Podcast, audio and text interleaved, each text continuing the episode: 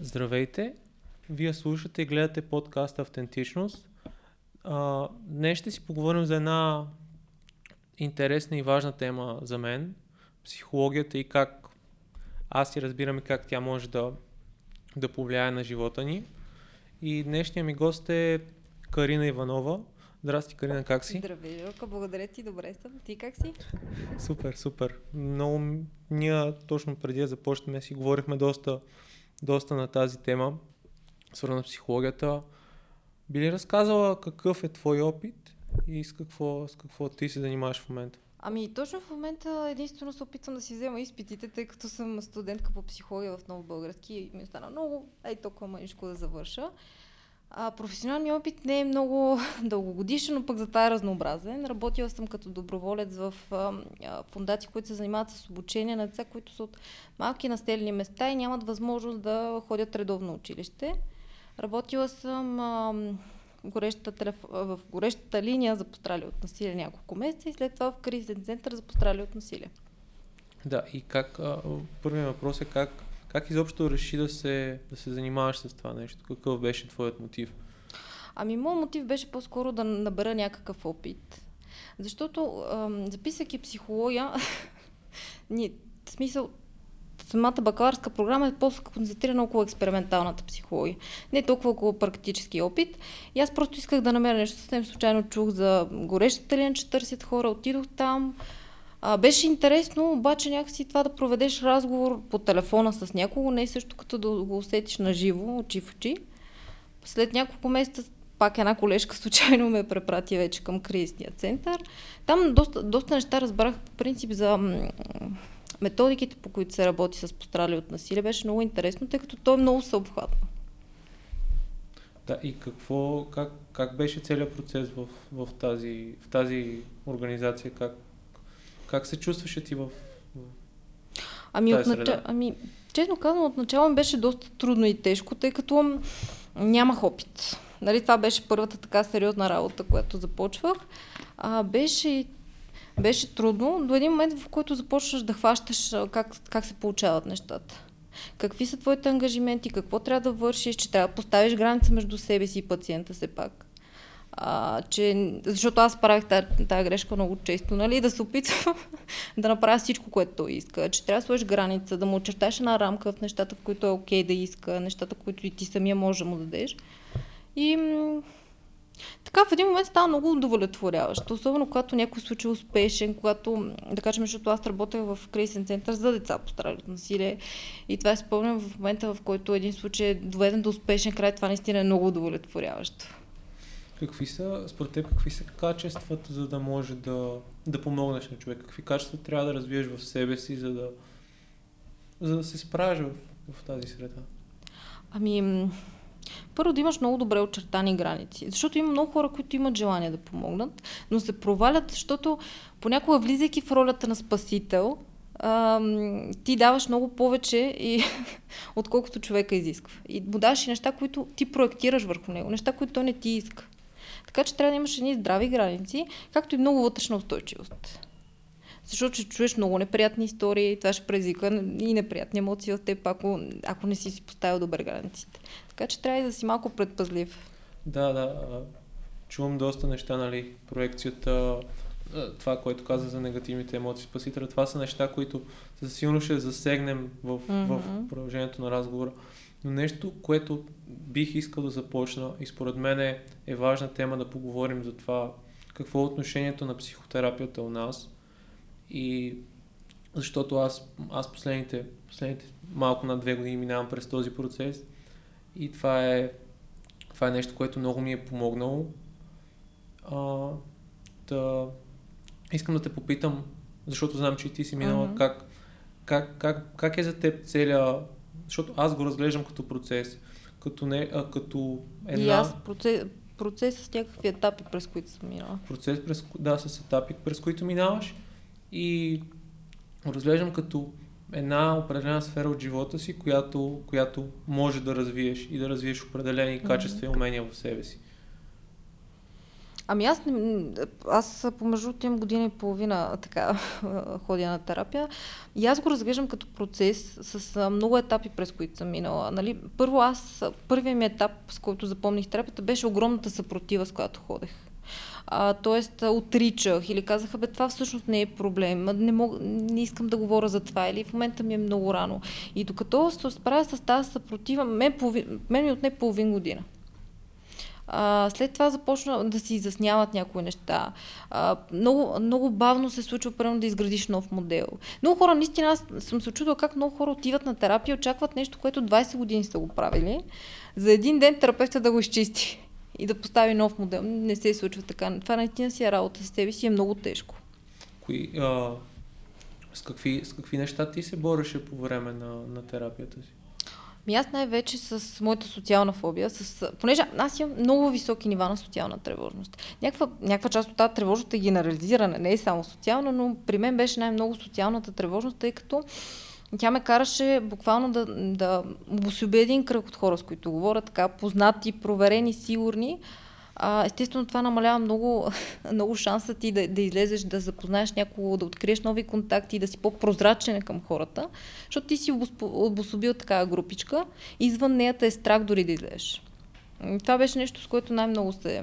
И той в момента се опитвам да, да се справя. Да, да, да работиш. Да, да, да работя над него. Да работиш върху и да, една от темите, които преди това си говорихме mm-hmm. за, за тревожността, едно от нещата, които и покрай цялата COVID ситуация е доста, доста голям проблем. И според мен едно от нещата, които, които е, е важно да разберем за себе си е, че този, че когато защото а, ние с теб се запознахме на едно обучение по, транс, по транзакционен анализ, да. И става дума, че ние имаме нужда от определен брой социални контакти, т.е. да бъдем да бъдем отбелязани социално. И когато, когато това не се случи, у нас се заражда една, една тревожност. И точно тази социална изолация води към, води към, към този момент. момент да. Ами аз много, знаеш ли, в момента, в който започнах така по-дълбино да проучвам тревожността, в смисъл осъзнах, че тя все пак е емоционално състояние. И по презумпция идва, идва за да ни каже, че надвиснала над нас някаква заплаха. Тоест има имаме някакво опасение, че нещо може да се случи. И в по-древни времена, в смисъл това е било окей okay за нас. Предупреждано някой има някаква животозастрашаваща ситуация, обаче в днешно време ние нямаме такива ситуации. Ние имаме най-вече психологически заплахи. Нещо, което може да застраши оценката ни, ценностите ни, социалния ни статус. Ам, и много често това е една фалшива тревога всъщност. Нали, тревожността ни кара много да надценяваме опасността, обаче много да подценяваме на собствените си ресурси за справяне. А, тревожността може и да бъде нормативна, да кажем. Ние имаме нормативна тревожност. Смятам, че всеки ученик се е тревожил преди матурата. Или пък всеки студент преди полагане на държавния изпит. Но лошото е, когато тази тревожност при нас идва много начесто. Тя е почти всеки днев, едва ли не. И тогава тя просто наистина е една фалшива тревога.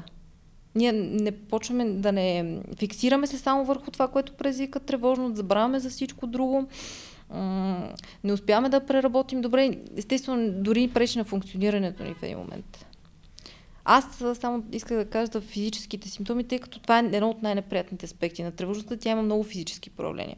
Изчервяване, изпотяване, сърцебиене, м- много често уриниране. Те са изключително неприятни и много хора, както и аз, това, което си говорихме с теб, са се залъгвали, че всъщност това е угълния симптом ходят по лекари. Аз ходех заради сърцебиене на кардиолози наистина бях много убедена, че имам някакъв проблем с сърцето. Докато не разбрах, че също това е просто проява на тревожността.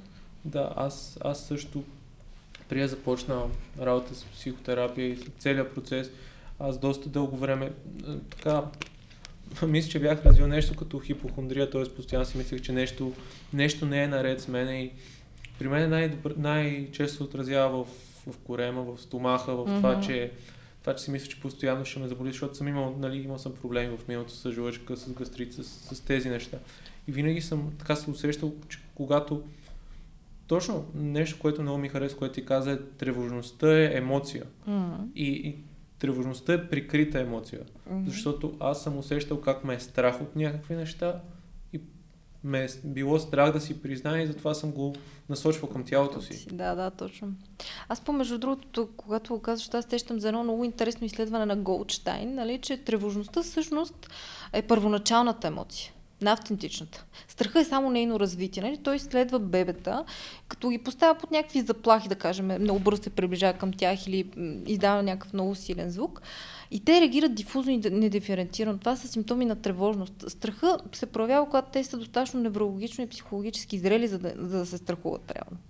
Така че всъщност тревожността, пак казвам, това е м- един сигнал за тревога. Има някаква, някаква опасност покрай нас. Да, и... И, и аз просто иска да кажа, че това все пак е емоция. И ние не трябва да съвсем да я пренебрегваме, защото тя идва да ни научи на нещо. Но идеята е да приемем. А ние в повечето пъти се опитаме или да я прикрием, защото както ти каза, нали, да не покажа, че ме е страх в момента, ние я прикриваме, изтласкваме и тя естествено се връща под някаква форма. Да, може би е, е важен момент тук да поговорим за емоциите и какво, mm-hmm. какво представляват те и какво ни дават те като, като сигнал за, за ситуациите. Ами, аз мисля, лично смятам, че ние показваме много малка степен автентични емоции. Повечето от емоциите, които ние показваме, са тези, които са ни били позволявани, тези, които може да покажем в, в средата, в която сме. Да кажем, примерно, ти си на работа, в огромен колектив, някакво събрание сте, шефът ти ти се кара, ти в момента си тъжен, обаче как ще се разревеш пред всички? Нали? Но тук идеята е да, да обясниш, нали, твоето поведение не ме кара да се чувствам добре. Нали, да има някаква проява на това. Може да е така най-мекия вариант, но да има.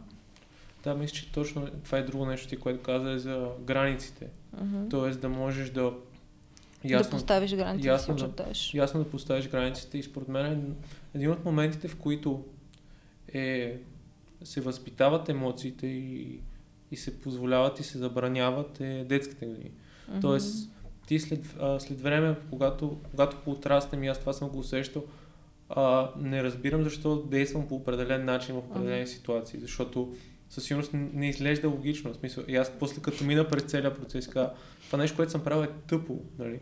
Но, но разбирам, че има защото емоциите, аз така, когато не са, когато аз не съм разбрал нещо за себе си от емоционалния си свят, по-скоро усещам един хаос в главата си. Тоест аз изобщо не мога, не мога да взема решение. И особено ако, примерно, хем се страхуваш, хем си тъжен, хем изпитваш гняв mm-hmm. и те са уме, а, те, се, Смесани те стават смесени и става много трудно да, и, да смисъл много трудно да, да разбереш как да излезеш от целия този хаос. Да, пък и да разпознаеш коя е автентичната емоция, защото примерно при мен много често се случваше, тъжна съм, обаче показвам гняв, защото гнева ми е бил позволяван. Нали? Това е емоцията, която ми е било позволявано да проявявам. И аз съм тъжна, обаче да почвам да се ядосвам, да викам, да крещя, да, в смисъл да дам проявление на емоция, която не е автентична. Така че за мен е много важно и да разпознаеш къде е твоята автентична емоция. Ам... Знаеш ли, аз съм, това замислям, че ти нали, каза за възпитанието. Да, детството е всъщност момента, в който ние малко или много взимаме от, от модела на родителите, но тогава изграждаме нашето функциониране. И както каза ти, аз също бях много изненадана, когато а, почнах малко или много да виждам как функционирам. И все едно седи, седи и наблюдавам друг човек. Беше гледаш много... отстрани. Да, все едно гледаш отстрани и си кажеш, чакай бе, аз как правя такова нещо? Не, не. и той терапевтът е насочен и нали, каза ти, ми ето, за втори път го правиш и го правиш така и така и ти седиш някакъв. Как аз ще го правя? Не, не го правя, аз не мога да повярвам. Да, нещо, нещо което сега ми идва като асоциация. Точно едно от нещата, които учихме в транзакционни анализ, mm-hmm. триъгълника на карта. Да. да. И точно, че а, когато това са така наречените психологически игри, т.е. когато влезеш в тази психологическа игра, ти вече си, така да се каже, замаскирал емоциите си, mm-hmm. замаскирал истинските мотиви и влизаш в някакви определени роли. Те са преследвач, жертва и... Спасител. И спасител, да. И аз съм, когато съм работил и Селена, и много, а, има, има един, една от трите роли, която ние най-често избираме. Mm-hmm. И аз много често съм се виждал как съм, как съм в ролята на спасител. И това беше моята любима роля. И още, сте още се уча да не влизам пред тази роля. Да, и то, точно това е да... И това, според мен, ти си го ти си го избрал да, да работиш такава професия, mm-hmm. която да помагаш на другите. Да, Тоест, точно по тази причина до някаква степен. Да, и, и точно тук е нали, това постана на граници, защото ако искаш да помогнеш на, на някой човек, не е, не е окей дали да му смелеш всичко. Тоест, uh-huh. важно е да му дадеш пространството, ти да си до него, ти да си отговорен за него, но, да, но той да има поле за изява, където да, да изрази своята отговорност и да, да вземе действията, които са нужни. Да, това беше много трудно, поне за мен да го науча, че трябва да оставиш един човек да бъде автономен.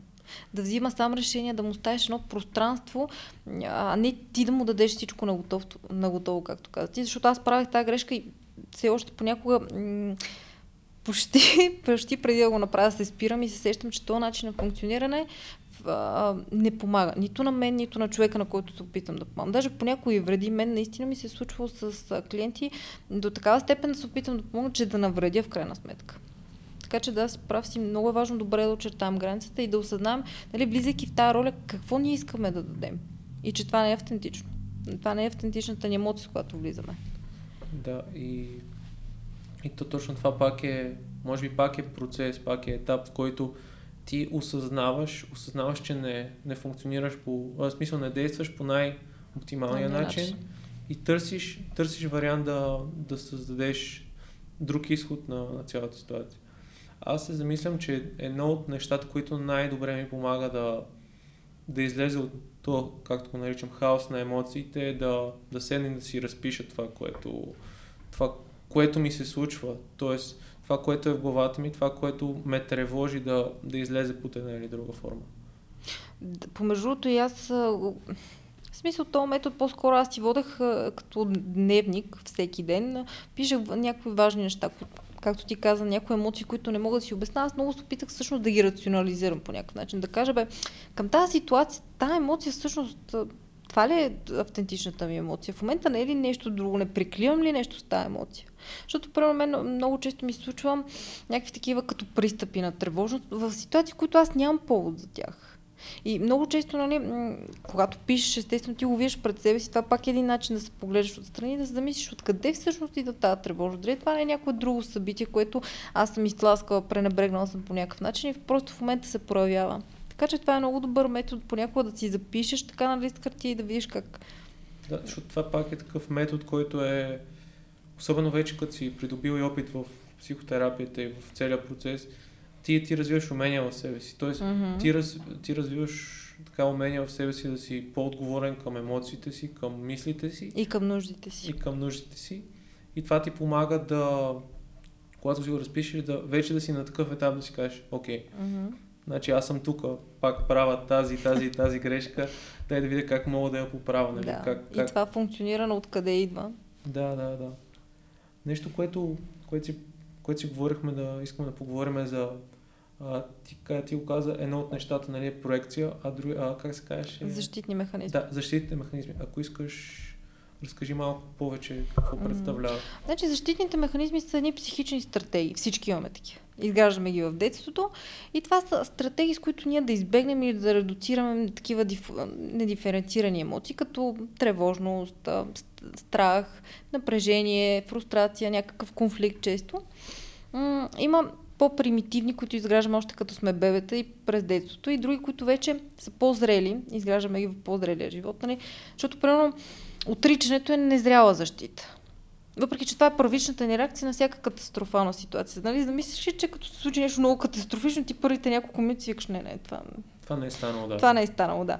Обаче вече като възрастни ние не можем да ползваме изцяло тази защита. Ние почваме да почваме, почваме правилно рационализация. Нали, това е начина да обясним рационално това, което се е случило, като отнемем афекта от ситуацията, емоцията. Нали, доведем го само до някаква ситуация. Нали, или при сублимацията, където чрез някакви действия, които са по-положителни, по-приемливи в социална среда, се опитваме да, да потиснем някакви наши мисли и афекти, които според нас не са приемливи. Mm-hmm. Примерно аз съм... М- окей съм с това, че някой съсед си бие жената, обаче не мога да го кажа, затова пренотивам и съм доброволец в кризисен център за пострадали от насилие. Да, не може да... Тоест, не може да, да вземеш, да, да, да решиш проблем, който е ценно. Да. директен, а, да, в някакъв вътрешен конфликт. А намираш, намираш друго решение, решение да. но, но в, така да се каже, да обобщим в положителна, в положителна посока. Да, при сублимацията, но именно през всички тия психични стратегии имат успех всъщност. Нали, не може да кажем, че нямат, но на много висока цена за нас. Защото представи си, това е едно, никога не сте конфронтираш директно с проблема. Ти сте го заобикаляш. Дали ще го избягваш, дали ще го заобикаляш. Ето аз много често забелязвам, примерно при двойки, които имат изключително деструктивни отношения, много токсични. Те се избягват този момент, който провеждат един откровен автентичен разговор и си казват, бе, имаме проблем. Това и това не ни е окей, okay, да, да го обсъдим. Те винаги или отричат, или стласкват, или разиграват, но не и да, да седнат и по един автентичен, ох, по един автентичен начин да изговорят проблема. Да, това е, това е абсолютно така и е едно от нещата, които да, със сигурност това са това са такива механизми, които ни помагат да, бих казал, да оцелеем в тази ситуация. Mm-hmm. Но това са така, честно казано, краткосрочни. краткосрочни... Да, краткосрочни. Те в дългосрочен план, напротив, точно урязват от нашето функциониране, от потенциала ни. Защото представи си, нали, аз съм отричала, че имам проблем с партньора. Отричала, отричала, отричала, но то в един момент не може да отричаш, нали? В дългосрочен план това винаги е деструктивно. Да, действа тук и сега, но не може, може да... да... Не може да го продължим напред. Или, да, или вече влизаме в отношения, които стават доста, доста токсични. Токсични, да. Да, и да се върна малко по-назад, ти кажа, че си работил в кризисен център и mm-hmm. според теб как, какво е какво е цялото, цялостна ситуация у нас върху как се работи в тези организации? Какъв е твой опит? Mm-hmm. Работата в тези организации е много тежка и аз пак ще кажа поздравления за всички специалисти, които имат и вътрешната устойчивост и квалификацията, както и, и са достатъчно добре специализирани за да работят там. Защото това наистина е тежка работа. Тя е много стълбхватна. А, постави, че ти поемаш случая като психологическо консултиране, поемаш случая като социална работа. Това означава, особено при децата, хайде при възрастните, една идея по-лекотено, но и там ти поемаш ам, случая като ам, ти трябва да се свържеш примерно с с учителите на това дете, да обобщиш учебен план с социални работници от ОЗД, трябва да говориш с лекари, заболекари, фризьори, абсолютно всички, които по някакъв начин се занимават с това дете. И представи си, когато имаш пет такива случая. С колко хора ти се налага да говориш, колко неща трябва да оправиш, а отделно, примерно, това дете най-вероятно след насилие ще има и някакви прояви на, на, на това, което се е случило на травмата, ти трябва и да овладееш това. А отделно си и дежурен в кризния център и наблюдаваш всички тия деца. Затова наистина тази работа е много тежка и изисква страшно много усилия. И много отговорност да поемеш, защото тези деца са в много тежко, тежко състояние. Състояние, да, да. Наистина е много, тежка отговорност. И ти, ти как, как се чувстваш в тази среда? Имаш ли смисъл да трудността усети ли в целия? О, да, в началото аз, аз мисля, че сега ти го казах, наистина беше много трудно. А, пак казвам, аз понеже влизам много често в ролята на спасител, ми беше много трудно да поставям граници. Аз при мен беше това една от причините и да прекъсна работа в даден момент, защото усетих, че не поставям нужните граници, за да се предпазвам достатъчно добре. И в един момент напрежението и стреса ми дойдоха в повече. И това през терапията успя ли да го, да. да го преработиш? Тоест, да, момента... горе-долу пак има някакви моменти, които се хващам, но добре, че вече си го хващам. Преди даже не успях да го хващам, просто в един момент, нали, както, спаси, както съм спасител и помагам, се оказвам в ролята на жертва всъщност. Защото обикновено като влезеш през една страна на триъгълник, излизаш през друга. Да, нещо по, по-генерално. Когато започнеш да се занимаваш с и да учиш психология, mm-hmm. какви са какви са перспективите пред теб? С какво, с какво можеш да се занимаваш след като, след като завършиш? Ами имаш доста перспективи. Въпросът е ти към какво искаш да се насочиш. Един вариант е да завършиш бакалавър и магистър и да работиш консултативно, защото има психолози, правилно, които не са завършили някаква терапевтична модалност. Те може да работят само като консул... консултативна работа, т.е. към училища, към организации, към, дори към медицински центрове също. Сега, ако вече решиш да продължиш това нещо, но това е личен избор, и да се запишеш някаква терапевтична школа, тогава вече можеш да станеш психотерапевт, да си имаш и частна практика. Тоест, а, а психо, а, в смисъл, школата ти дава възможности да да консултираш хора върху... А... Терапевтично вече, да провеждаш психотерапия. Психолога, без който не е записан някоя терапевтична школа, няма право. Тоест той е отговорен само до... В смисъл, да... до степен, примерно отиваш и кажеш, бе, имам проблем с това и това и той ти казва, добре, м- налага се примерно да постиш психиатър или пък налага се да постиш психотерапевт и той само може да го насочи. Може да, по принцип психолога има право да изготвя психологическа оценка, която да послужи вече за Примерно, ние сме изготвили за, за дело за развод или за дело за, за взимане за правата на, на децата. Но, за да се провежда терапия, ти трябва да си завършил някаква терапевтична школа. И вече след като завършиш тази терапевтична школа, реално започваш, вече тогава мога да практикуваш. Mm-hmm. И то пак ще практикуваш под супервизия известно време. А, а супервизията представлява? Ами представлява по-опитен терапевт, който е завършил за супервизор. Той на него отиваш, обясняваш случая как върви, според теб какво е, той ти помага. Нали? Това са стъпки, през които минава всеки терапевт. И да. И това е нещо, което, в смисъл, ти, ти искаш да си имаш, ти мислил ли си да, в, да, в, в, каква сфера искаш да, да продължиш? Питаш ме за терапевтичната школа да, или? Да, да, да. Ми, м- както видя, се записах и на транзакционен анализ. Това е един вариант, а другия е психодрама. М- честно казано, напоследък много се вълнувам от екзистенциалния анализ на Франкъл, на Виктор Франкъл. А, той е много интересен. Там вече е един изключително хуманистичен а, хуманистично екзистенциален подход към клиента, който казва, нали, че терапевта и клиента не трябва да имат ам, смисъл иерархична стълбица. Нали? Терапевта да е изключително завуалиран, да слага пък изключително крайни граници, нещо, което при, анализ, при аналитиците се случва. Това е по-хуманистичен подход. Да, това, това е интересно. Може да разкажеш нали, какви школи има и, например, как, как, как по различен начин те подхождат върху, mm. върху даден проблем. Защото, например, ако някой слуша и иска да започне психотерапия, към какво нещо да се насочи, как, кое е, например, плюса да си психоаналитик, свързано с екзистенциализма, нали? Какво, да, екзистенциализма. Какво, какво, какво мога да извлечеш от различните типове терапия? Ами, ще се опитам да ги обобщя, да, защото да, те са доста. А, така, най-краткосрочните, това, е, нали, това са когнитивно-поведенческата терапия, която работи най-вече с видимото поведение.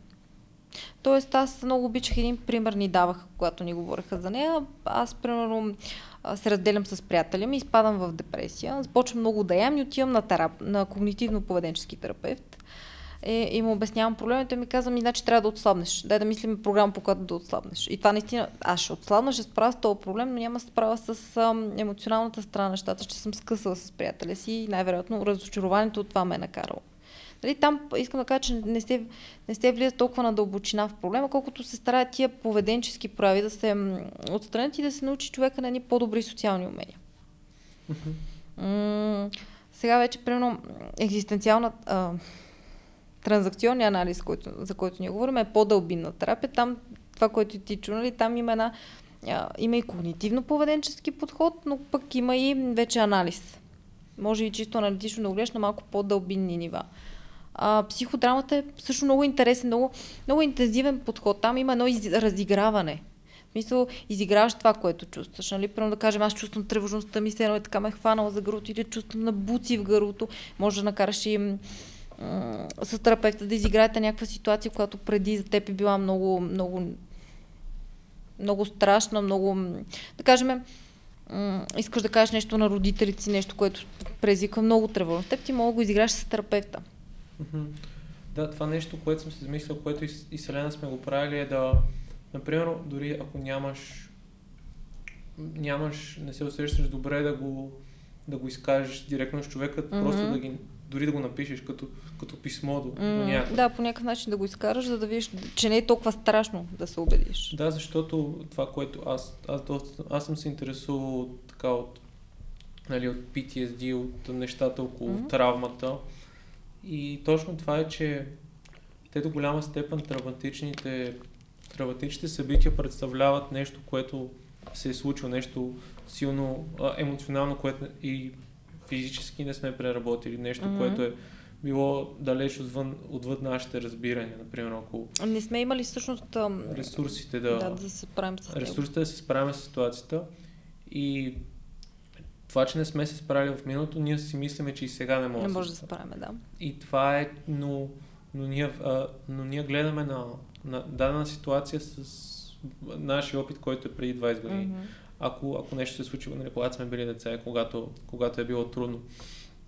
И сега вече от нашата гледна точка, ако, нали, ако изиграеш ситуацията, нали, както ти каза в психодрамата, ти добиваш нов опит. Нов опит, да. И но... се учиш на някакъв нов начин да реагираш на това, което се случва. Да, мисля, че едно от основните неща, които ни дават всичките школи е това да да придобиеме нов опит за себе mm-hmm. си и да си... Да, това е в основата на абсолютно всяка терапия. Да изградим един нов опит. Да, някои други, други школи, които... които се... Ми за анализата мога да кажа, значи тя е доста... Първо има няколко, нали, юнгианска, лакарианска, има и фройдска класическа анализа. Първо там обучението е доста по-дълго, отколкото в другите. Обикновено там е нещо средно между 8-10 години, като първо се минава през една много, много центрирана лична терапия, която буквално е от промеждутъка от 3 до 5 пъти седмично. Продължение на 4 години, което не е малко. Изисква и много време и много усилия. Аз не съм против, но пък изисква и най-малък финансов ресурс, който не, не всеки може да позволи. Там изискванията са повече, а пък и като цяло най-важният метод в анализата е да, да откриеш несъзнаваните процеси на, на клиента и да ги изкараш на показ. До степен той да ги приеме. И това, да, може би там тя, тази най-дълбочинната. Така... Да, най-дълбинна. Анализата по принцип се води към най-дълбинния метод. Да, и, и това е, че на всеки, да, точно това, което казах преди малко, е, че всеки един метод може да, важно е да, да разбереш до каква степен ти имаш нужда нали, да, се, да се робиш в, mm-hmm. в тези... Ами то ти не мога да приемеш всичко. Истината е, че не мога да приемем всичко. не може да се справим с всичко. Да, да, да. И понякога, може би, ако зависи в какъв контекст ти какъв проблем искаш да решиш. Според мен това е, това е нещо важно. Защото едно от нещата, които аз бях е, мен ми беше, първо ми беше интересно да, да видя какъв е целият процес mm-hmm. на психотерапията. После разбрах, че имам така по-сериозни неща, които трябва да работя вътре със себе си. Нали, според мен може и ня... за някои хора дори просто да поработят когнитивно-поведенческа терапия. Това е супер. Да, ето при нас само исках да дам един пример тук за когнитивно. Примерно хора, които са само с тревожност. Но не е тревожност породена от някаква травма или а, тревожност, която да е патологични нива. Против, само тревожност, която от време на време се проявява, защото има стрес. Някакъв, някакъв стрес има в момента в тяхната среда. Те могат да отидат на когнитивно-поведенческа и да работят само с това нещо. Така че...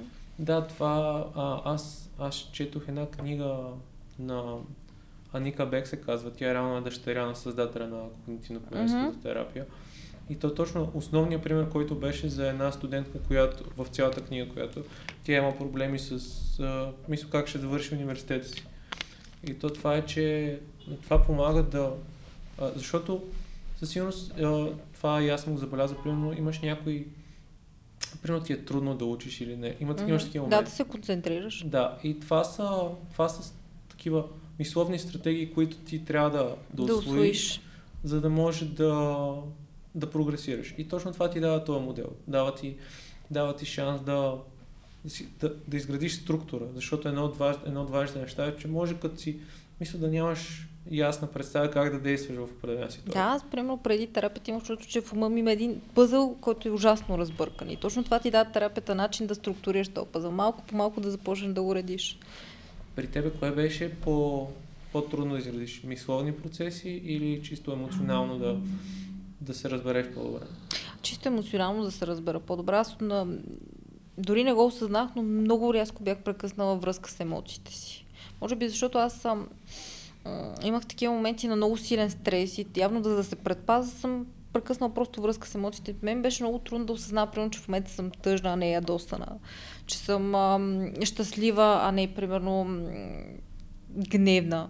Защото при мен гнева някакси беше много централен мотив. Нали, най-често него явно са ми давали да проявявам и ам, това беше емоция, която замаскираше много други. Да, при мен е пък и точно обратно. Аз а, гнева е нещо, което не правя смисъл, което mm-hmm. знам, че има в мен, но не съм си позволявал да го, да го изразявам.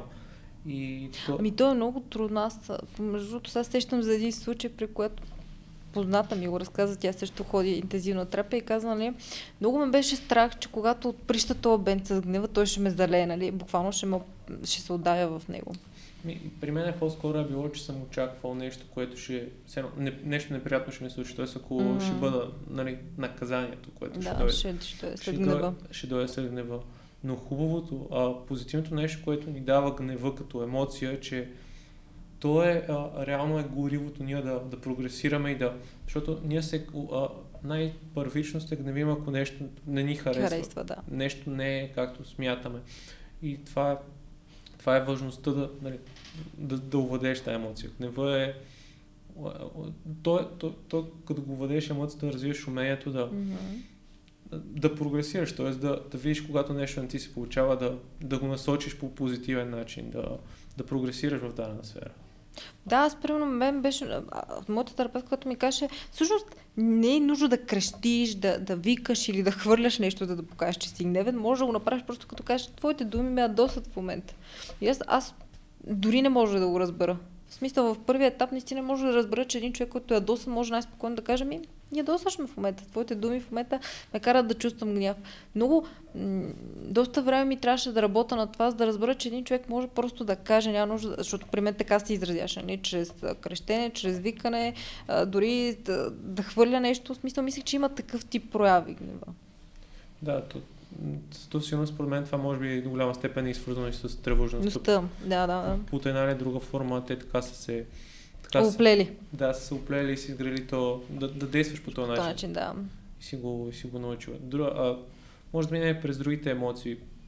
А, сра, а не срама, тъгата. Mm-hmm. Тъгата е много важно според мен да, да, се, да се научим да, да губим нещата по... Защото когато, нали, дори най буквалния пример, когато някой наш близък човек почине, а, изпитваме тъга и да си позволим все едно да, да изживеем този период на, на траур, както, както най-общо се нарича. Тоест да, да, да си позволим да сме тъжни. Да си позволим да сме тъжни и да, и да позволим на тая емоция да излезе, защото нали, ние се учим да бъдем силни в този момент, което нали, има, има важността в, да сме силни в част от това. Но после е важно да, да си позволим, защото тази тъга иначе и тя се, тя се събира. И когато mm-hmm. тия, тия емоции се съберат в тебе, става, в смисъл става опасно за а, почваш да не, да не разбираш много какво се случва с теб и как, как действаш. Да, да, аз точно през такъв етап минах, в който а, наистина не разбирах какво става в мене. А, понеже аз пак казвам, тъгата е една от най-потисканите ми емоции. Нали, винаги съм я потискала и то най-вече с гняв. И когато започнах терапия и естествено терапевтката ми започна да говори за тези неща и, и започна да оставам колко чисто всъщност не съм я доста съм тъжна, и мога да ти кажа, че първите пъти, в които се опитвах да проявявам това нещо, беше толкова трудно и нали си казвам, бе, сега как ще, как първо ще се разплача или пък ще си позволя да съм тъжна в този момент, беше много трудно. Така че ти си много прав за това, което каза, че нас ни е много трудно да си ги позволим тези емоции. Да, и те са... А... Те все пак са и по-негативния спектър и е, и е трудно. Наистина е по-трудно. Да, а честно казвам, за срама не знам какъв е на какво е източник или това ли беше третата емоция? Така, не, а, да, не, щастие и страх. А, страха. страха. Да, страха със сигурност е нещо, което е ни дава, такъв е като компас за mm-hmm. това кога около нас има опасност или няма и как а, страха ни предпазва. Страха ни предпазва. Най-общо казвам, може Да. И е важно пак да си, нали, да си позволим да си, да си признаем, че ни е страх от нещо, за да може да разберем наистина от какво, кое, кое е нещо, което ни Да, предизвиква, да. Ами, аз за мен, о, така, от личния ми опит, това, което установих е, че най-трудно е да ги признаем емоциите. Особено когато пак казвам са от по-негативния спектър, защото сега си признаеш, че си щастлив или че си доволен, че се радваш, не, не е толкова голям проблем. Си признаеш, че те е страх от тази ситуация. Нали? Първо, мен ми е било много трудно да призна, че ме е страх да правя нещо ново. Защото не знам дали ще се справя, не знам дали ще съм достатъчно добра в него. Е, трудно е да го признаеш. Да, нещо, което се замисляме, нали, да опиташ нещо ново. Според мен е тук, а, а, целия, нали, ние започнахме mm-hmm. с тревожността. Според мен целият социален свят, а, смисъл социалните мрежи, mm-hmm. в които живеем, това много ни много ни кара се едно да се, да се сравняваме с другите. Mm, да, да, да, има някаква страхотна конкурентност. Бе, ти видя ли еди кой си каква снимка е качил, къде е бил, какво е правил, а ние не го правим. Да, и според мен това е едно от нещата, нали, които нали, ти го каза, а, дали съм достатъчно добър. Тоест, ти се сравняваш с другите, виждаш, че все едно те водят по-добър живот. И в един момент почваш да почва да се засилват тия тревожни, негативни. Е, оценката ти става все по-ниска, все по-ниска. Mm-hmm. И влезеш в един много, в много порочен цикъл, защото това, което си мисля е, че а, аз съм 9-7, не знам ти кой набор си. Uh, 9-8. Да. Да става просто, може би около нашия набор и по-малките вече мисля, те буквално израстват в социалните мрежи и забелязвам, може би в момента има а, от, от по-малките от нас има много смисъл, има много и тревожни, и депресирани, да. И, и тревожни, и депресирани, и, и до опити за самоубийство, и много, много тежки ситуации. И, и това нещо, което ние си говорихме преди да почнем за психотерапията и медикаментите. Ти казва депресия. Mm-hmm. И ние си говорихме, че когато си в депресивен, смисъл, когато си в клинична депресия, т.е. Си, си наистина депресирана, не си кажеш просто еми днес ми е зле и да. Когато това, когато това нещо се задълбочи, е важно да, според мен, да преминеш през някакъв цикъл с антидепресанти или с... Mm-hmm. Тоест да се консултираш с психиатър, който да ти помогне как да, как да излезеш от, да излезеш от, този, от, от този проблем. Не знам ти доколко си чела за депресивни състояния, какви са така добрите практики в, в това да се справим с тях. Ми не съм много надълбоко темата, но аз пак ще кажа, аз съм много за медикаменти, ако са контролирано. Тоест, ако първо се съчетава с психотерапия, не се разчита само на тях. Защото представи си, примерно, един 14 годишен подрастващ младеж, който му се дава да взима антидепресанти. Естествено, той се успокоява, приятно му е. Ми защо не вземе по-голяма доза? Или защо пък да не намери вариант за нещо с по-силен ефект? Така че според мен това трябва да бъде контролирано, ако се стигне до... Да, да, а, със сигурност а, преди да се започне трябва да се да, да се направи един график, кога се започва, колко често се взима, каква доза, кога и може, може да се спрат, естествено. Да, защото първо трябва да се мине със силност пред психиатър. В смисъл, това е, това да, е да. задължително. И да се да следи процес, защото мен, аз аз бях... Да, точно това иска да се следи много, много прецизно процеса, през който се минава. Да, защото аз а, бях изпаднал в такава клинична депресия а, бях започнал, т.е. още рядко пия от антидепресант вече на две години, mm-hmm. но в началния период, като се адаптирах, беше много трудно за мен, защото все едно а, аз, аз пях по 15-16 часа на ден. Просто такъв, такъв ефект се изгради в мен. И тук вече, защото това е много финна работа, т.е. това е нещо, mm-hmm. което е много специфично. И е важно да, да работиш с човек, който си предписва тия неща, защото ние намалихме дозата, и, и аз се почувствах по-добре. И, mm-hmm. и преодолях, преодолях трудностите, които имах. Но това е... А поздравлям помежду защото депресията си е смисъл особено клиничната си е доста, доста тежко състояние и това много, също тя е залъгваща според мен. Много лесно влизаш в нея, но после много трудно си излиза, така че поздравлям, че се справя. Еми, да, при мен е основното нещо, което така искам и да поговорим, е, mm-hmm. нали, аз го споменах, защото аз имах така а, самоубийствени мисли през този mm-hmm. период. И аз искам да го кажа, защото последно време си говоря с доста хора на, на тази тема и от хора, които наистина не съм очаквал, все едно съм минавали през, през същия период, през същото нещо. И това е нещо, което е доста, при мен е едно от най-големите трудности на нашето поколение да все едно да, да намериме смисъл в нещата, които правим. Да, да намериме смисъл. Ами аз това си мисля, че смисъл, според мен ние сме поколението на тревожността точно по тази, причина. Ние не намираме смисъл. А, много трудно успяваме да идентифицираме, примерно, нещо, което много ни вълнува, нещо, с което искаме да се занимаваме, нещо, което да хвърляме усилията си, времето си, амбициите си. Ние много трудно намираме нещо такова. В смисъл, ако ти прави впечатление, нали, а, по-старите поколения малко са по-структурирани от тази гледна точка. Аз, примерно, забелязвам м- по-възрастни хора, които казват ми, завърших това, учих това, исках да работя това, работя това и съм окей. Okay. Докато при нас нещата се случват по един друг начин, но според мен при нас изискванията на средата са много завишени. Амбицията е огромна. Да, родителската амбиция смазва децата. Прави ти впечатление, в смисъл аз съм виждала деца, деца на по 12 години, които нямат време да си играят, защото са на балет, на английски, на немски, на френски, после на конна езда и на още пет неща. И отделно ходят и на училище. Е как да се справят тия деца? Да. Ми, и аз ще изпадна в депресия, защото ти в един момент джунглираш тия неща, обаче ги изпуснеш. Ще има едно чувство на провал и съвсем нормално следващия етап ще е депресия. Да, и ти реално не, не разбираш защо ги правиш Точно. понякога. Да, ти понякога просто задоволяваш нуждите, в смисъл а, така, а, големите амбиции на... на родителите. Ти, да, ти даже дори, а, примерно при по-млад човек е много трудно да раздели неговите амбиции от тези на родителя. И да осъзнае, бе, аз наистина искам това. Искам да уча френски или балет. И от това мама и тата искат да уча френски и балет. Да, да, и това е... И то реално депресията генерално е потискаш емоции. Тоест, mm-hmm. Ти правиш нещо, което не искаш, но не го изразяваш. Не изразяваш никаква емоция в себе си.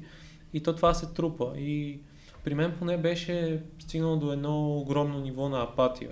Тоест, mm-hmm. до... Ами ти ти ставаш апатичен, защото аз първо това, което съм забелязала, за този пример, който аз ти дал, когато не успееш да се правиш с всички тия изисквания, ти имаш едно усещане на провал. И най-лесно след защото той провал е изключително така фрустриращ като емоция. Най-лесно просто да изпадаш тази апатия, както ти каза, така не ми занимава вече с нищо, нали?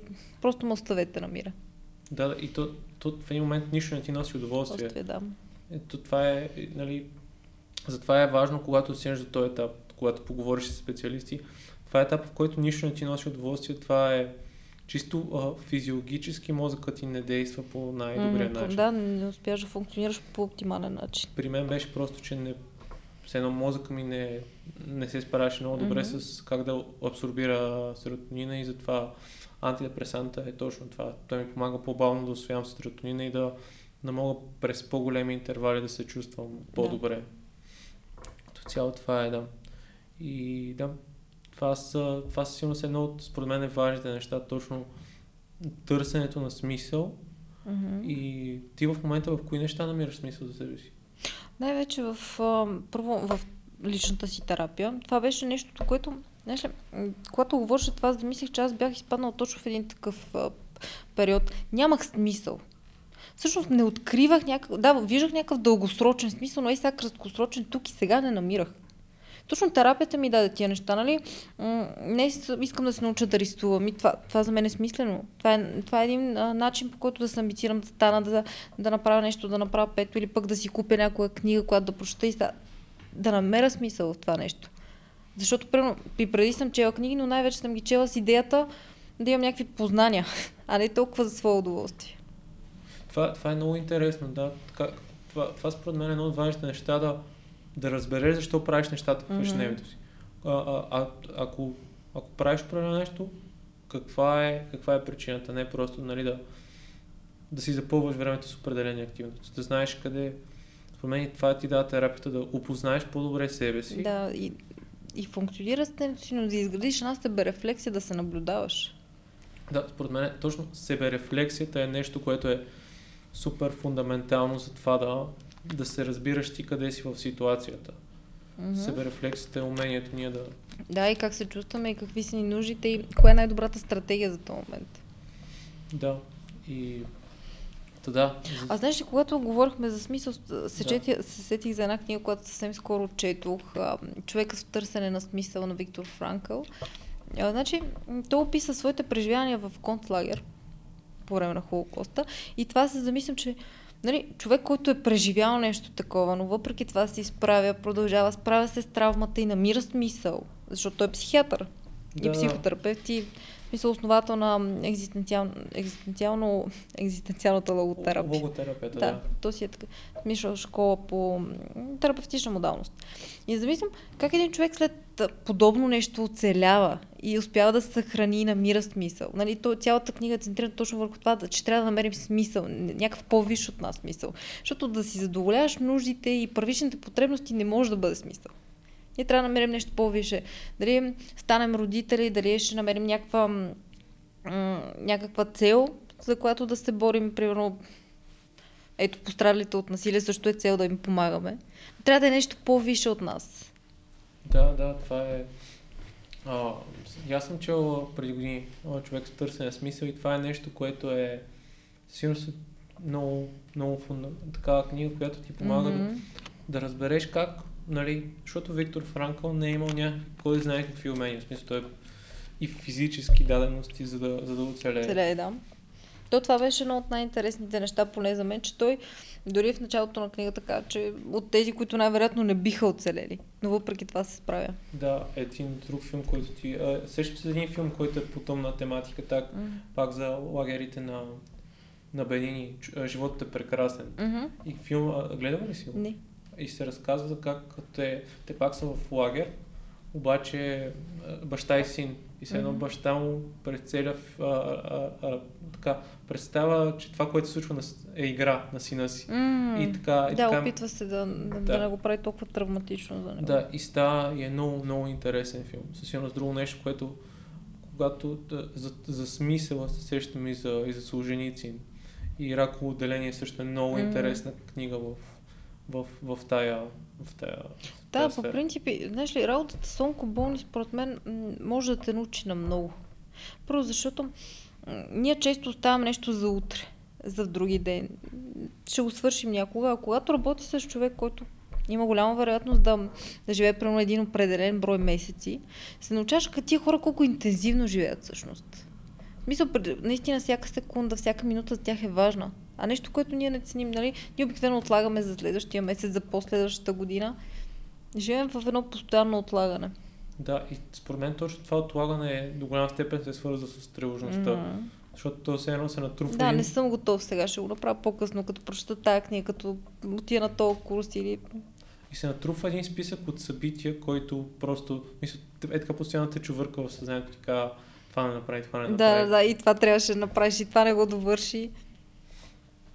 Добре, кои, кои други книги би препоръчал? Неща, които са интересни на тебе? Значи Нърви нямам, препоръчвам всички книги, които има. Те са чудесни, значи те повечето са на принципа на роман, но, но вътре винаги има така много, много терапевтични техники, които и, аз примерно доста от тях, доста от нещата, които съм ги чел в тези книги, съм ги използвала върху себе си нали, а, първо да намериш нишката на това. Първо в момента има някакъв много силен ефект. Почваш да търсиш откъде идва нишката на това, колко е колко всъщност е автентична тази емоция. Една от най-хубавите негови книги, всъщност, когато съм чела, тя е даже и първата му, все по-близо всеки ден. Става въпрос за... М- нали, той е договор с, договорка с една негова пациентка. След всяка сесия те да пишат бележки по сесията като през 6 месеца си ги обменят. И е много интересно да наблюдаш, нали, тук вече процес от страна и на терапевта, и на пациента. Тоест, да, това е нещо, което силно се... Защото е, основ... едно от основните неща е терапията е двустранен процес. Mm-hmm. Тоест, а, това не е процес, в който терапевтът ти дава определени качества. Терапевтът е като огледало, т.е. Mm-hmm. ти ти помага ти да най-общо казвам да видиш по-добре собствената си реалност и вече ти да, ти да избереш дали да предприемеш или да не предприемеш определени действия. Защото понякога най-доброто решение е да, да не прави, да спреш да правиш. Да, да, да, да, точно. Е, да, затова препоръчвам и книгата, защото е много, е много интересно неща, които първо аз от страна, паси, от страна на клиент съм си мислела, примерно, как ме възприема терапевта, защото смятам, че мисля, всички минавам през някакъв етап, в който се чудим, бе, добре, сега като кажа на терапевта си, той как ще приеме това нещо, нали? Ще си промени ли мнението за мен? Да, как... защото там споделяш определено лични неща. Неща, да, да, да. И, и ти си там и си, а, определено в тази среда си доста уязвим. Mm-hmm. И едно, едно от най-важните... Да, и ние сме свикнали да се пазим, когато сме в такава по-уязвима обстановка. И, ние не сме свикнали, като цяло сме в уязвима. Да, и според мен точно това е. Ти трябва да имаш доверие на терапевта си, за да можеш да си уязвим mm-hmm. към него и да развиеш това. Защото а, аз съм се замислял, че когато нали, всеки от нас има уязвимост, когато веднъж се изправиш пред тая уязвимост, ти, а, ти отнемаш от нейната сила. Mm-hmm. Защото аз съм си мислил, нали, сега, сега споделям и в подкаста, за че съм имал самоубийствени мисли и целият процес, пред който съм минал, но когато първият път съм го казал, ми е било много трудно. Мен да. ми е било трудно дори да го споделя на най-близките си хора. Mm-hmm. Докато сега разбирам, че това е такъв процес, който се... Е, защото ти, когато имаш проблем, обикновено си мислиш, че само ти го имаш това нещо. Mm-hmm. Тоест, че ти си, нали, аз си мисля, че аз съм щупен, нещо не е наред. Mm-hmm. Да, да, да, аз съм минала през същия етап. И, но всъщност това е е, това е защото ние си живеем в нашата глава и си мисли, най-много си мислиме за себе си, нали? А, а всъщност на хората около нас не, в смисъл, разбира се, че им пука на близките, но не им пука особено много, в смисъл като цяло, в смисъл всичко, което ще направим. Да. Да, да, да. И те някакси другите хора, как ти кажа, ние не ги виждаме съвсем в реалността. Ние си проектираме наш, нашия опит върху тях. Ние много трудно виждаме всъщност и те самите как се чувстват. Аз това по време на терапията смисъл го забелязах колко рядко съм си дала въпроса. Добре, не, не че отношение ме е наранило, ама дали моето всъщност не го е предизвикал първоначално? Нали, започва си дава въпроси каква е връзката ти с другите. Значи ти това, което каза, нали, когато започнем да говорим за нещата, които ни преснят, ние отнемаме от тежестта им. И, и си много прав, аз по същия начин съм минала през този етап, който първо ми казва, знаете ли, много съм тревожна. Не съм много тревожна. И така. И, и забелязвам, че този момент тревожността ми наистина се изпарява. Нали, да, и, тук имам някакъв процес на определение, на определен опит. Сега естествено, че първия път ще ти бъде най-трудно, втория вече малко повече, но след третия път нещата вече стават все по-лесни и по-лесни, просто си надграждаш. И се учиш на, и се учиш на ново, да. на ново умение, на ново, на ново нещо общо. Да. да. Нещо друго, което би препоръчала за четене? Ми не се сещам. В момента от Търви съм много впечатлена. В смисъл, сещам се, но не чак толкова достъпни. В смисъл, повече за експериментална психология си мисля в момента. А, сетих се за една. Наскоро четох пак е на тематика концлагери. Изборът на Еди Тегер. Значи там е същия процес като при Франкъл. Тя е Всъщност тя е на 16 когато е, е вкарана в концлагер. А, заедно с сестра и родителите й са убити. След това тя успява да, да, нали, да се спаси заминава за Америка, става клиничен психолог и вече започва да има частна практика и, значи тя говори много за избора, който правим. Как понякога ние избираме всъщност не да сме потърпевши, а да сме жертви и оставаме в този избор цял един живот, нали? Това да бъдем жертви. А, а ние винаги можем да изберем само да бъдем потърпевши. Да, случило ни се нещо лошо, но може да продължим с това. Да, потърпевши по-скоро в този контекст е да да, да приемем, че... Да, живот, нещо ни се е случило. Да приемем, че може нали, да сме от грешката, т.е. да сме от негативната страна mm-hmm. на нещата, да, да, да имат трудности в живота ни, което, mm-hmm. което е нормално, но да не, да не почнем да се оправдаваме от, от това нещо. Да, аз това от, ам, с тебе си много често съм го виждал, нали, имайки някаква трудност, аз си викаме, защо на мене да е? Нали, как мога да ми се случват трудности? Трябва всичко да ми е като помети масло. Да, но това, това обикновено не се случва. И... Да, това е много смисъл, някакъв стимулираш фантазен свят. Няма как да всичко да ти е по мети масло. Да, това със сигурност фантазия. Защото ако сме се мислили, че когато съм, когато съм бил в тези ситуации, ситуации аз съм бил много, нали, то в транзакционния анализ се нарича фантазъм. Тоест аз съм, аз съм главата си и си, и си съчинявам сценарии, които са коренно различни от реалността. Смисъл. Mm-hmm. И и понякога най-лесно нали, просто да... То също е най-трудното да си кажеш какво ти е, нали, но, но това, това се мислям, че ако на някой бих дал съвет, да, да се поне да се опита да се върнеш в реалността, т.е. да... Да, да си обратно в реалността, това е ужасно трудно. Аз в смисъл през този етап е най-труден, защото ти изведнъж си в един свой свят, оттеглил си се в него, това си е твой фантастичен свят, там всичко е красиво и изведнъж трябва да се върнеш в реалността. Аз, аз поначало много странно се чувствах, честно казано. Нали? Започнах да осъзнавам другите хора и техните нужди, и техните емоции, защото аз толкова се бях фиксирала около себе си и моят вътрешен свят, не можех да си представя, че има и други и други хора. Да, защото собствения свят, главата ти е много по-голяма от, да. Да, от всичко, което, което да. можеш да си представиш общо. Да, нещо, което така искам да попитаме пет човека, с които би, е така, би прекарала по един ден. Да, да разбереш повече за тях. Може са хора, които преди са живяли, а, хора, които искаш да научиш нещо. Mm, с Чичо Фройд определено ще искам да изкарам един ден. да, да, Фройд е... Да, да, той просто е бащата на анализата, няма как да го пропусна. Може ли да още един с Юнг? Защото и той ми е голям фаворит. Може е, да ги сложим двама и да, да, ще да, ги обединим на един ден. Не, не, не. Юнг, Юнг аз последно време така се опитвам да се запознава с него и е много... Много е интересен. Той, той има, там говори ужасно много за символизма, за сънищата, много интересна. Аз даже първата книга, която му прочетох на Юнг беше автобиографии, сънища и размисли. Не знам дали си я а, тя почва още от детството му, когато да. разказах какви са неща. Да, тя да. също е много интересна. Аз вече оттам започнах. После четох две студия по, по анализа. А, за типовете също. Архи... Архетипите. Да. Тя също беше много интересна. Но за мен Юнг е малко по-достъпен от Фройд. В смисъл, Фройд е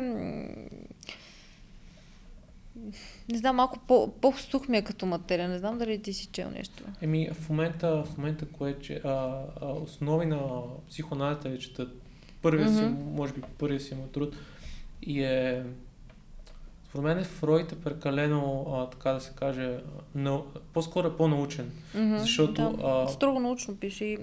Това, което е личността на, на Юнг, е, че той е много контрастен. Mm-hmm. Значи той е от смисъл от а, така, академичния свят до смисъл до, до крайни неща. Алхимия, а, периодите му в Индия, да, да. религиозните неща. И...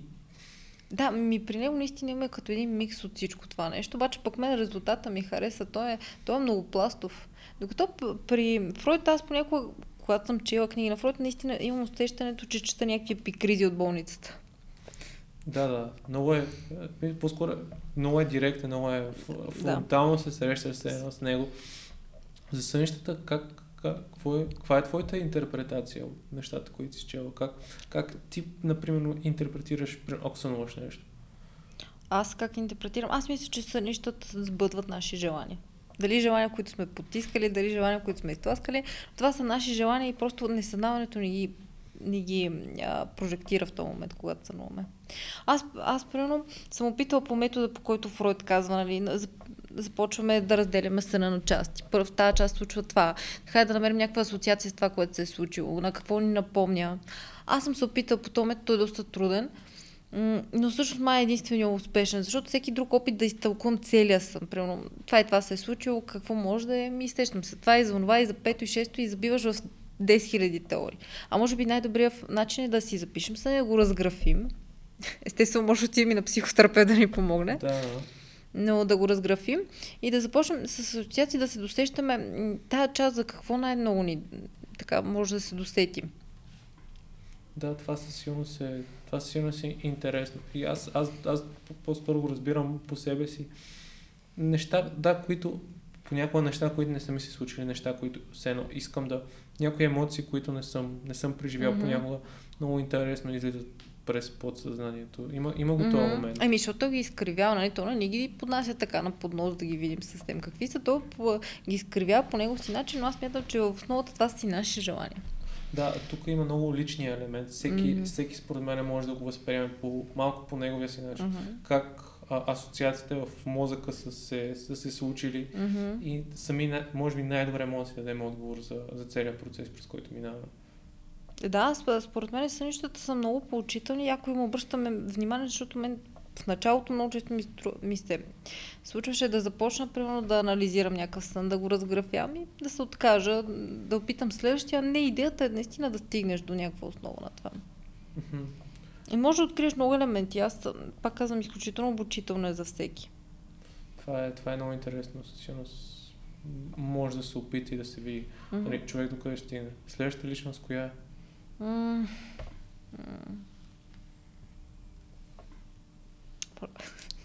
може ли пак да е, може ли пак да е психолог? Да. Или ме си изчерпаха. С Карен Хорни, по между другото, тя е от неофруидистите. А, тя пише, ето, още една много интересна книга, самоанализ. А, значи, тя казва, че след като ние сме преминали през някакъв етап на анализа, най-спокойно можем да продължим и сами. Mm-hmm. Сега много фруидисти я нападат, че всъщност анализът е много дълбиен метод и ние не можем сами. Но за мен е, това е една от така книгите, които буквално а, буквално съм наизустила, не с друго, но там се говори страшно много за невротичните потребности, които имат, примерно невротичната потребност от любов, невротичната потребност от а, престиж, неща, които всъщност това са нормални, всеки ги има, но къде е границата, когато това преминава към някаква невроза? Mm-hmm. Нали, когато е, интензитет е по-различен. М- така че с нея определено бих искала да се срещна. Това е, това е, да. Следващия... И ти много трудна задача ми даде цели пет. добре, добре. Следващия. с дядо ми бих искала да поговоря. Той, нали, може с почина. Да, да, да, да, да. Ами да, той почина като бях много мъничка на 11 години. И аз до ден нещо много трудно преживявам. А помежду това беше първи урок за смъртта. И аз спомням, че тогава, тогава, може би една година след това изпаднах много тежка депресия. Също не, тогава не си го обяснявах в интерес на истината. Тогава просто се чудех, че защо нямам желание да излезна, нямам желание някъде да отида. Аз мисля, че да, това беше едно от първите неща в терапията, които правих. Нали? се върна към този момент и да осъзнаш, защото аз тогава си мисля, че явно ми има нещо. Нали, даже си живях май като болна. Да. Да, еми 12 годишно те едва ли можеш да разбереш точно какво се случва да, с теб. тия, в смисъл тази тъга, тази скръп, която изпитваш, mm-hmm. особено ако, ако не знаеш как да я, как да я mm-hmm. ти не знаеш как да я преобразиш и те се случват такива mm-hmm. процеси, да. Петя, нали? Еми, ако се сещаш, ако не. Mm. Ай, ще се сета да е то. И Сърви нямам бих се срещнала. Аз много го похвалих, но наистина той е... Значи нещо, което много ме впечатли в неговите книги, е, че той пише с а, огромно, огромна деликатност за клиентите си.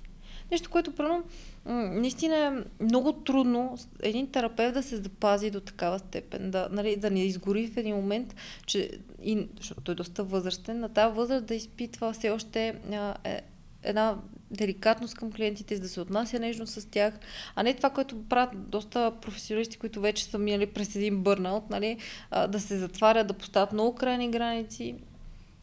Да, разбирам. Тоест да, така да, да, да покажеш много да, е, емпатия. Емпатия, към... емпатия, емпатия, разбиране към клиента. Супер, супер. Това е. А, как, как се казваше?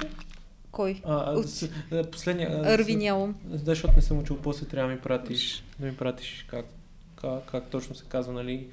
Защото със сигурност под нещата, които ти ми кажеш, ми изглежда много. Много е интересен. Аз всички книги, буквално, даже имаше няколко, които са спрени от производство, а, буквално ги дирих навсякъде на край от книжен пазар. Мисля, че си ги поръча. Книжен пазар има, да. има, има почти всичко. Да.